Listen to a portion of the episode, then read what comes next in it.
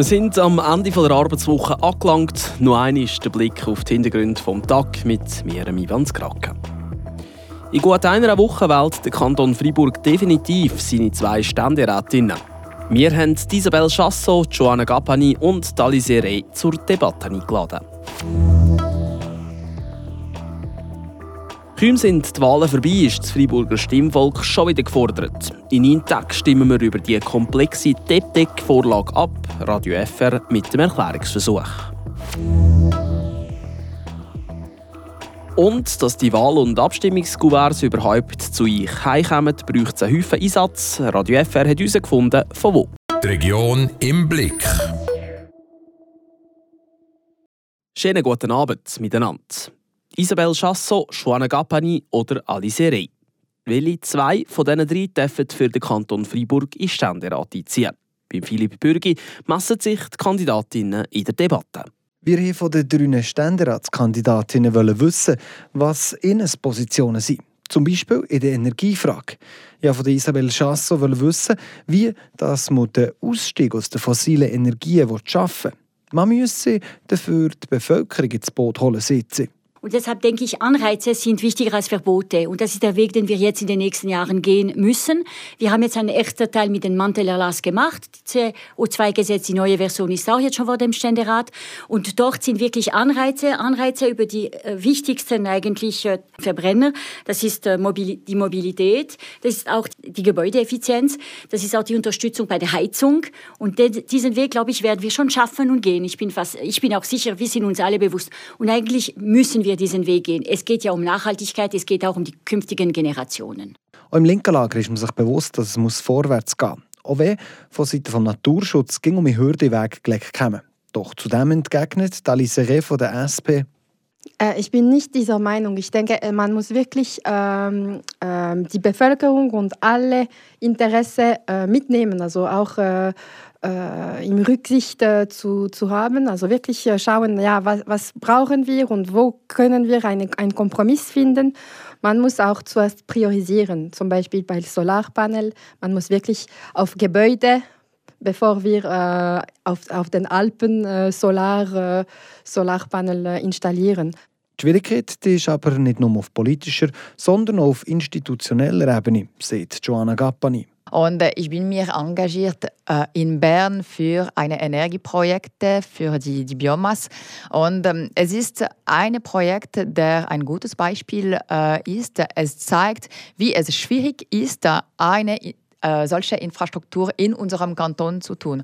Und das geht nicht, weil wir wissen, dass ja, wir müssen jetzt schneller äh, gehen. Wir brauchen jetzt die, die Energie und wir brauchen jetzt eine andere Regel, zu sagen, ja, wir brauchen diese Infrastruktur. Es ist jetzt nötig. Und das ist ja der Nenner. Es muss vorwärts gehen bei der Energiewende. In einer Woche und zwei Tagen wird nicht nur gewählt, sondern auch abgestimmt. Die DETEC-Reform will die Aufgaben zwischen den Gemeinden und dem Kanton neu verteilen. Der Renato Forni mit dem Erklärungsversuch von einem nicht ganz einfachen Sujet. Kaum sind sie vorbei, die Nationalratswahlen, ist jetzt Freiburger Stimmvolk schon wieder politisch gefordert. In neun Tagen nämlich kommt abgestimmt. Abgestimmt über die sogenannte DTEC-Reform. Die DTEC wird die Aufgaben zwischen den Gemeinden und dem Kanton genau regeln und neu verteilen. Der Renato Forni mit dem Namen Erklärungsversuch von einem komplexen Sujet. Kitas und Pflege daheim, die sollen beide komplett zu den Gemeinden gehen. Heim für Menschen mit Beeinträchtigungen, das übernimmt der Kanton. Und bei den Altersheimkosten, da soll der Kanton die Pflege übernehmen und die Gemeinde die Kosten für Betreuung 50-50 also. Kurz und knapp, eine klare Verteilung der Aufgaben. Wir haben sich natürlich auch gegen wahrscheinlich ein bisschen beschwert beim Kanton, äh, wenn der Kanton Sachen macht oder quasi ein bisschen befüllt. Vor allem, wenn es um Finanzierungen geht, dann kommen sofort Gespräche auf, also, wer macht jetzt, soll der Kanton zahlen oder die Gemeinde zahlen. Aufgrund von dem hat man mehrere Gesetze angeguckt und gesagt, eben, ja, wir probieren das zu entflechten, dass der, der eigentlich etwas macht, der, der etwas bestellt, das auch soll zahlen Seit der Sendung von Düdingen der Urs Hauswirt. Er ist darum auch für die DTEC-Reform. Die unabhängige Pflegefachfrau Petra Rohrbach aus Güffers und auch die linken Partien allgemein sehen in dieser Reorganisation aber viel Gefahren. Ich befürchte, dass das System von Pflege daheim weiter geschwächt wird, wenn es dort angenommen wird. Der ganze finanzielle Druck wird bei den Gemeinden liegen und in den nächsten 20 Jahren erwarten wir eine massive Zunahme alternder Bevölkerung. Ähm, irgendwann wird wahrscheinlich die Gemeinde vor der Frage stehen, wie lösen wir das Problem? Tun wir Steuern erhöhen oder Leistungen kürzen? Und beides ist nicht wirklich gut. Leistungen kürzen, weil die Pflegekosten eben steigen. Für diese Kritik hat Urs Hauswirt durchaus Verständnis. Ich verstehe die Überlegungen der Linken, also die ich selber teile. Der SP geht es natürlich darum, dass so Sozialleistungen auch entsprechend äh, zur Verfügung stehen, dass ein Angebot existiert und dass das eigentlich weiterentwickelt und Ausbau kommt.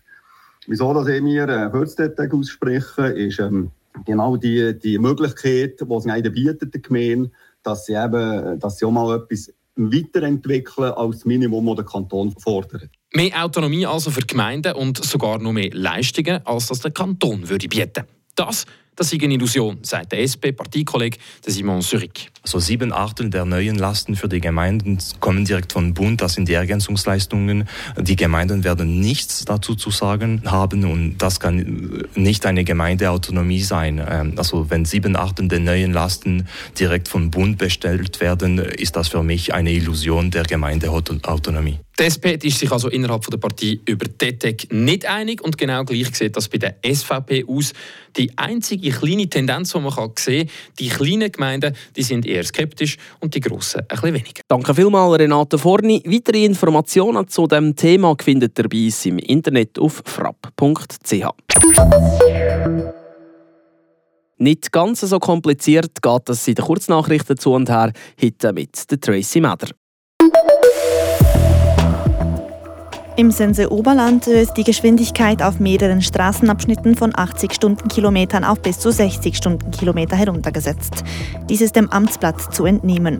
Dabei handelt es sich um die Kantonsstraßen zwischen Plasselb und Schwarzsee, zwischen Zum Holz und Plafein sowie zwischen Rohr und Schwarzsee. Die Verfügung des Kantons wurde aufgelegt. Innerhalb der nächsten 30 Tage kann dagegen Beschwerde erhoben werden. Reto Berra und Freiburg-Gottero sollen sich auf einen neuen Vertrag für die kommenden beiden Saisons geeinigt haben. Dies habe Sportchef Christian Dübe gestern nach dem Training bestätigt, schreibt die Liberté. Laut Informationen von Radio FR ist der Vertrag hingegen noch nicht unterschrieben. Die Parteien seien sich aber einig. Der Club wolle die Vertragsverlängerung morgen vor dem Heimspiel gegen die SCL Tigers bekannt geben.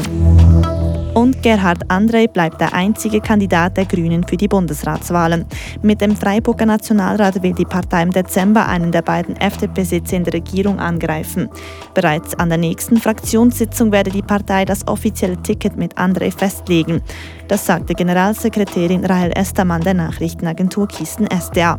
Nach der Nomination stünden dann die parteiinternen Auftritte an. Dass ihr überhaupt könnt wählen und abstimmen gehen, braucht es ein Wahlkuvert plus ein Informationsbüchlein. Die Kuverts werden von der Stiftung SSB zu Schmitten gefüllt und abgeschickt. Bis spätestens am Dienstag vor dem Termin solltet ihr dann so ein Kuvert bei euch im Briefkasten haben. Ist das immer der Fall? Wir sind sehr gut drin. Das ist natürlich beim zweiten Wahlgang ist es ging so, dass die Fristen ganz, ganz kurz sind ja. Und dann müssen wir wirklich mit äh, Hand und Füßen und allen Leuten voll dahinter, dass wir das einhalten können. Sagt Armin Stampfli, Gruppenleitung in der Stiftung SSB zu Schmitten. Weil es gerade so kurzfristig ist und schnell muss gehen, gibt es auch Unterstützung von außen. Dann tun wir auch jeweils äh, die Applico mit einbeziehen, Applico Schmitten, wo ein Teil einpacken. Dann geht es gut. Wenn wir es allein machen dann, ja, dann wäre es sehr, sehr sportlich. Die Wahlkuverts auffüllen und abschicken, gerade für den zweiten Wahlgang, gibt also ein bisschen etwas zu tun. Aber diese Aufgabe die gehört zu den Lieblingsjobs der beschäftigten Leute. Unsere Leute äh, machen das sehr, sehr gerne. Kuvert verpacken, Abstimmungen, Wahlen und sie wirklich gehen mit Begeisterung dabei, wenn wir diese Aufträge haben. Sagt der Armin Stampfli von der Stiftung SSB Schmitten. Am Dienstag sind die Kuverts in allen Briefkasten, am Montagmittag gehen sie auf Post. Das war es. Ein Tag im Zeichen von Abstimmungen und Wahlen kommt somit zum Ende. Im Namen des ganzen Radio FR-Teams sage ich danke vielmals fürs Zuhören und wünsche euch einen schönen Abend und natürlich ein schönes Wochenende. Bleibt gesund und bis gleich. Am Mikrofon gesessen ist der Ivan Skrake. Das bewegt heute Freiburg. Freiburg aus seiner Geschichte. Ging auf frapp.ch.